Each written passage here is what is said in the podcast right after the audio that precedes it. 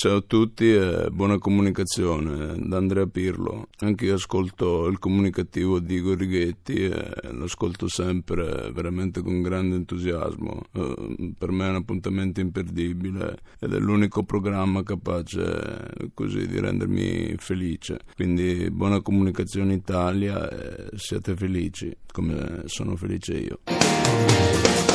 Il comunicativo. Perché l'ignoranza fa più male della cattiveria. Ideato e condotto da Igor Righetti. Felicità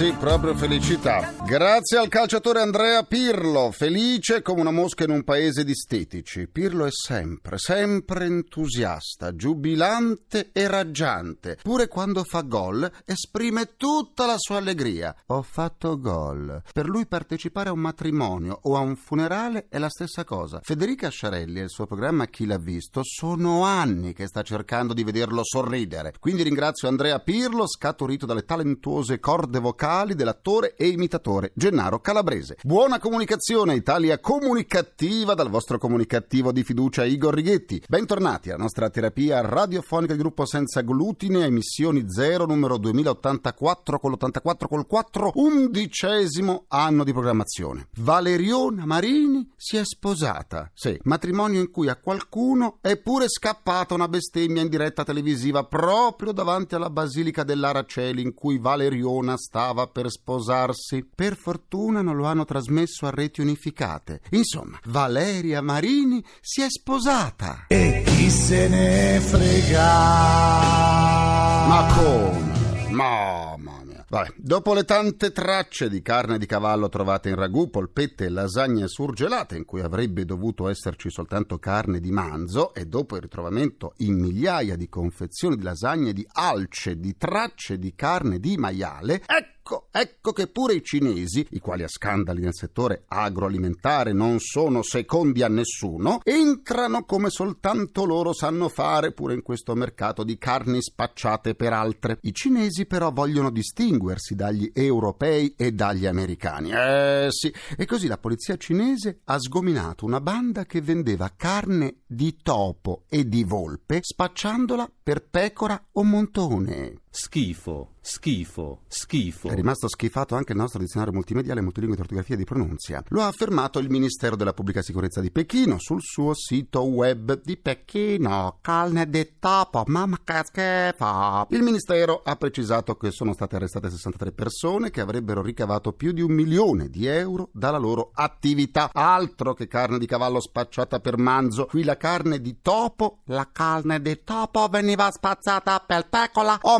montone. Ma cosa dici mai? Ma cosa dici mai? Ma cosa È rimasto nauseato mai? anche Topo Gigio. Continuiamo la terapia. Il lavoro è una cosa seria e chi ha ancora la fortuna di averne uno dovrebbe tenerselo ben stretto e fare di tutto per conservarlo. Invece non è sempre così e i tanti fatti di cronaca ce lo ricordano ogni giorno. Alla Mezzia Terme, in provincia di Catanzaro, sono state arrestate ben 29 persone nell'ambito dell'operazione condotta dall'ufficio polizia di frontiera che ha portato all'identificazione l'identificazione dei responsabili di decine e decine di furti nei bagagli dei passeggeri in otto, e dico otto, aeroporti italiani. Oh. Oh sì. Oltre agli arresti sono stati eseguiti 57 obblighi di presentazione alla polizia giudiziaria. Le persone nei confronti delle quali sono state eseguite le misure cautelari sono operatori aeroportuali. Tutti, ma tutti gli arrestati sono stati posti ai domiciliari, tanto per fare una cosa originale, visto che le carceri sono in overbooking da anni. Gli aeroporti in cui sono stati compiuti i furti sono quelli di Lamezia Terme, Bari, Bologna, Milano Linate, Napoli, Palermo, Roma Fiumicino e Verona. Ad altre persone coinvolte nell'operazione vengono contestati i reati di furto, tentato furto e danneggiamento. Quest'ultimo reato deriva dal fatto che i bagagli che i ladri non riuscivano ad aprire venivano danneggiati per ripicca. Pure! Oh mio Dio! Oh mio Dio! Sì. 49 misure cautelari sono state messe nei confronti di altrettanti dipendenti dell'Alitalia CAI a Fiumicino, coinvolti nell'inchiesta sui furti nei bagagli dei passeggeri. Di questi 19 addetti alle operazioni di handling sono agli arresti domiciliari, mentre ad altri 30 operai è stato notificato l'obbligo di firma. La compagnia, quanto si è appreso, ha collaborato fattivamente con gli inquirenti. Gli autori dei furti rischiano pene fino a 6 anni di reclusione. Bisogna però considerare che questo è il massimo della pena e che quindi in un paese misericordioso come l'Italia non viene quasi mai attuato. E poi in Italia c'è pure la riduzione della pena per buona condotta, anche col 4 in pagella, i saldi di fine stagione carceraria, i permessi premio e il 3 per 2. L'elemento che mi fa sorridere è il fatto che questi ladri di oggetti personali presi dai nostri bagagli, valigie che distruggevano se non riuscivano ad aprirle, rischiano, rischiano, sì, rischiano, così viene detto dalle fonti ufficiali, la perdita del posto di lavoro. Rischiano? Ma questi delinquenti non devono rischiare il posto di lavoro, devono essere licenziati in tronco, senza se e senza ma. Chi ruba ai propri clienti, vale a dire a noi viaggiatori, deve essere allontanato immediatamente e per sempre dal posto di lavoro. C'è tanta gente onesta a casa che ha perso il posto di lavoro a causa della chiusura della propria azienda. Ci sono tanti giovani disoccupati che sarebbero disposti a lavorare in modo serio. E allora si mandino a casa i ladri e si sostituiscano con quelle persone che il lavoro lo rispettano. Se l'Italia fosse un paese meno permissivo a livello di pene, tanti, ma tanti delinquenti ci penserebbero mille volte prima di compiere atti del genere.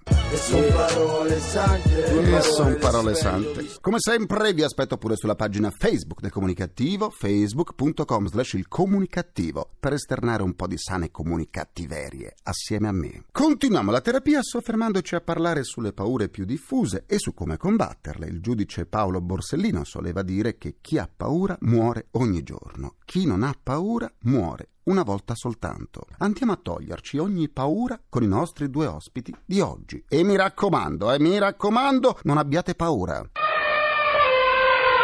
Do la buona comunicazione a Giorgio Nardone, direttore del Centro di Terapia Strategica di Arezzo e della Scuola di Specializzazione in Psicoterapia Breve Strategica. Buona comunicazione a tutti. Che cos'è la paura? La paura è la nostra emozione più atavica. La paura viene prima e dopo di tutto e è una delle nostre più grandi risorse perché senza la paura moriremmo tante volte e senza la paura non avremmo delle reazioni così pronte che ci rendono migliori. Ma quando la paura supera una certa soglia diventa invalidante, allora diventa paura patologica, allora diventa panico, diventa fobia e diventa qualche cosa che può renderci veramente impossibile la vita. Perché la paura è così diffusa? Perché essendo l'emozione più dominante si nutre di tutti gli stimoli possibili, si nutre delle nostre fantasie come degli stimoli esterni e quindi si può avere paura di qualunque cosa. Poi nei tempi moderni la paura è più rivolta a tutte quelle cose che la scienza non riesce a controllare, che la medicina non riesce a guarire, che la tecnologia non riesce a gestire. Quindi, come dire, siamo anche vittime di paure nuove che ci siamo inventati grazie proprio agli avanzamenti tecnologici, scientifici, medici. Meglio avere paura che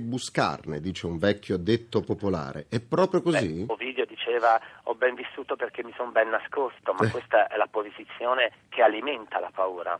Al contrario, gli antichi sumeri avevano scritto su una tavola la paura guardata in faccia si trasforma in coraggio, la paura evitata diventa timor panico. Mm. La paura è una risorsa quando noi la affrontiamo e si trasforma in coraggio, perché poi il coraggio altro non è che la paura vinta. Professor Nardone, quali sono le paure più diffuse? Io ho fatto proprio una classifica in un mio libro anni fa. La paura numero uno è la paura di perdere il controllo, che ha molte varianti, che so, la paura di diventare rosso, la paura di impazzire, la paura di avere perdita del controllo del proprio intestino, la paura di fare gesti scomposti. La seconda è la paura di volare. Come combattere la paura? Studio la paura patologica da 25 anni e abbiamo messo insieme ai miei collaboratori appunto una tecnica specifica che tra l'altro è riconosciuta ora come la tecnica più efficace, più efficiente per il trattamento della paura patologica. Si chiama la tecnica della peggiore fantasia. Riprendendo un po' l'aforisma sumero, si insegna alla persona, prima in un luogo protetto, in una stanza da solo, a evocare volontariamente le sue peggiori fantasie rispetto alla paura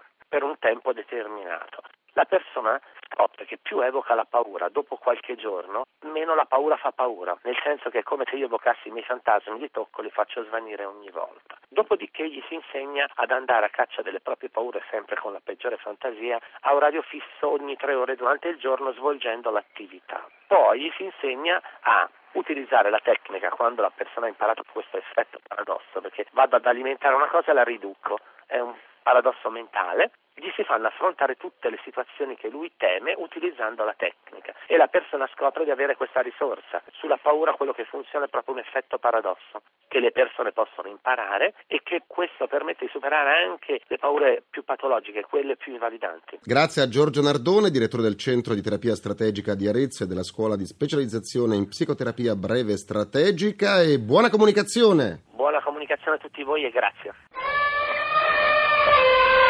La nostra mascotte precario con il suo barrito annuncia l'ingresso del vicepresidente di Assa Aereo, Franco Pecci. Buona comunicazione, bentornato. Buona comunicazione a lei. La paura di volare è una fobia molto diffusa, nonostante i voli in aereo siano più sicuri dei viaggi in auto. Che cosa accade se un passeggero viene preso da un attacco mentre è in volo? Gli assistenti di volo, eh, quindi gli hostess e gli steward, sono addestrati anche per questo tipo di interventi per il conforto dei passeggeri, quindi eh, dobbiamo iniziare con un buon sorriso, un linguaggio pacato, gesti mirati, una stretta di mano questo dà una certa tranquillità al passeggero. La parola anche rassicurante del comandante, oppure quando è possibile anche un suo sguardo sorridente, quindi questo fa senz'altro calmierare la paura. Però nei casi più seri occorre una somministrazione di un brando calmante o di una tisana oppure di una bevanda calda. Tutto questo riesce un pochino a ridurre quell'ansia.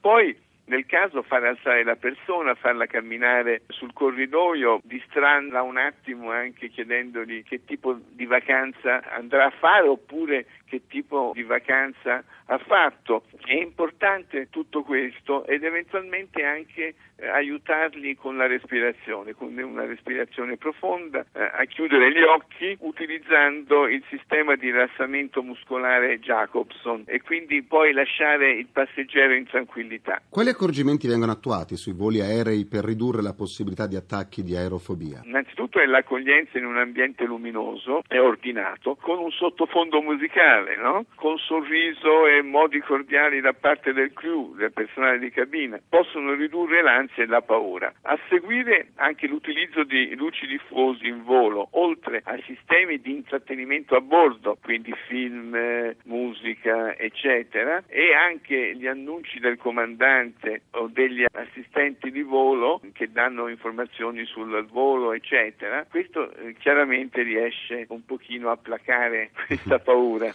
Pecci, quali sono le fasi più delicate per i volofobici? C'è l'ansia antevolo che si può anche già eh, percepire al check-in all'interno dell'aereo, i momenti che di norma sono vissuti con maggiore tensione sono quelli della chiusura delle porte e chiaramente del decollo, della dimostrazione da parte degli assistenti di volo delle procedure di emergenza, dell'accensione del segnale rosso di allacciare le cinture di sicurezza dei vari movimenti e sobbalzi dovuti alle turbulenze e anche in finale della riduzione della spinta dei motori per la discesa. Oppure anche la sola visione di un meccanico può scatenare l'ansia. Grazie al vicepresidente di Assa Aereo Franco Pecci e buona comunicazione. Buona comunicazione a lei, grazie dottor Righetti. Scoprirai la mia paura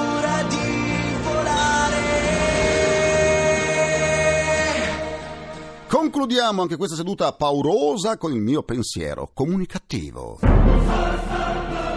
Due persone originarie dei paesi del Nord Africa sono state arrestate all'aeroporto di Tunisi Cartagine perché trovate in possesso di 40.000 pillole di Viagra che, nascoste nei loro bagagli, stavano tentando di introdurre in modo illegale in Tunisia. Pare che per le forze dell'ordine sia stato un gioco da ragazzi scoprire il contenuto delle valigie. Sembrerebbe che fossero i soli due bagagli che, sia durante il viaggio sia sul tapis roulant, non si siano mai ma mai sdraiati.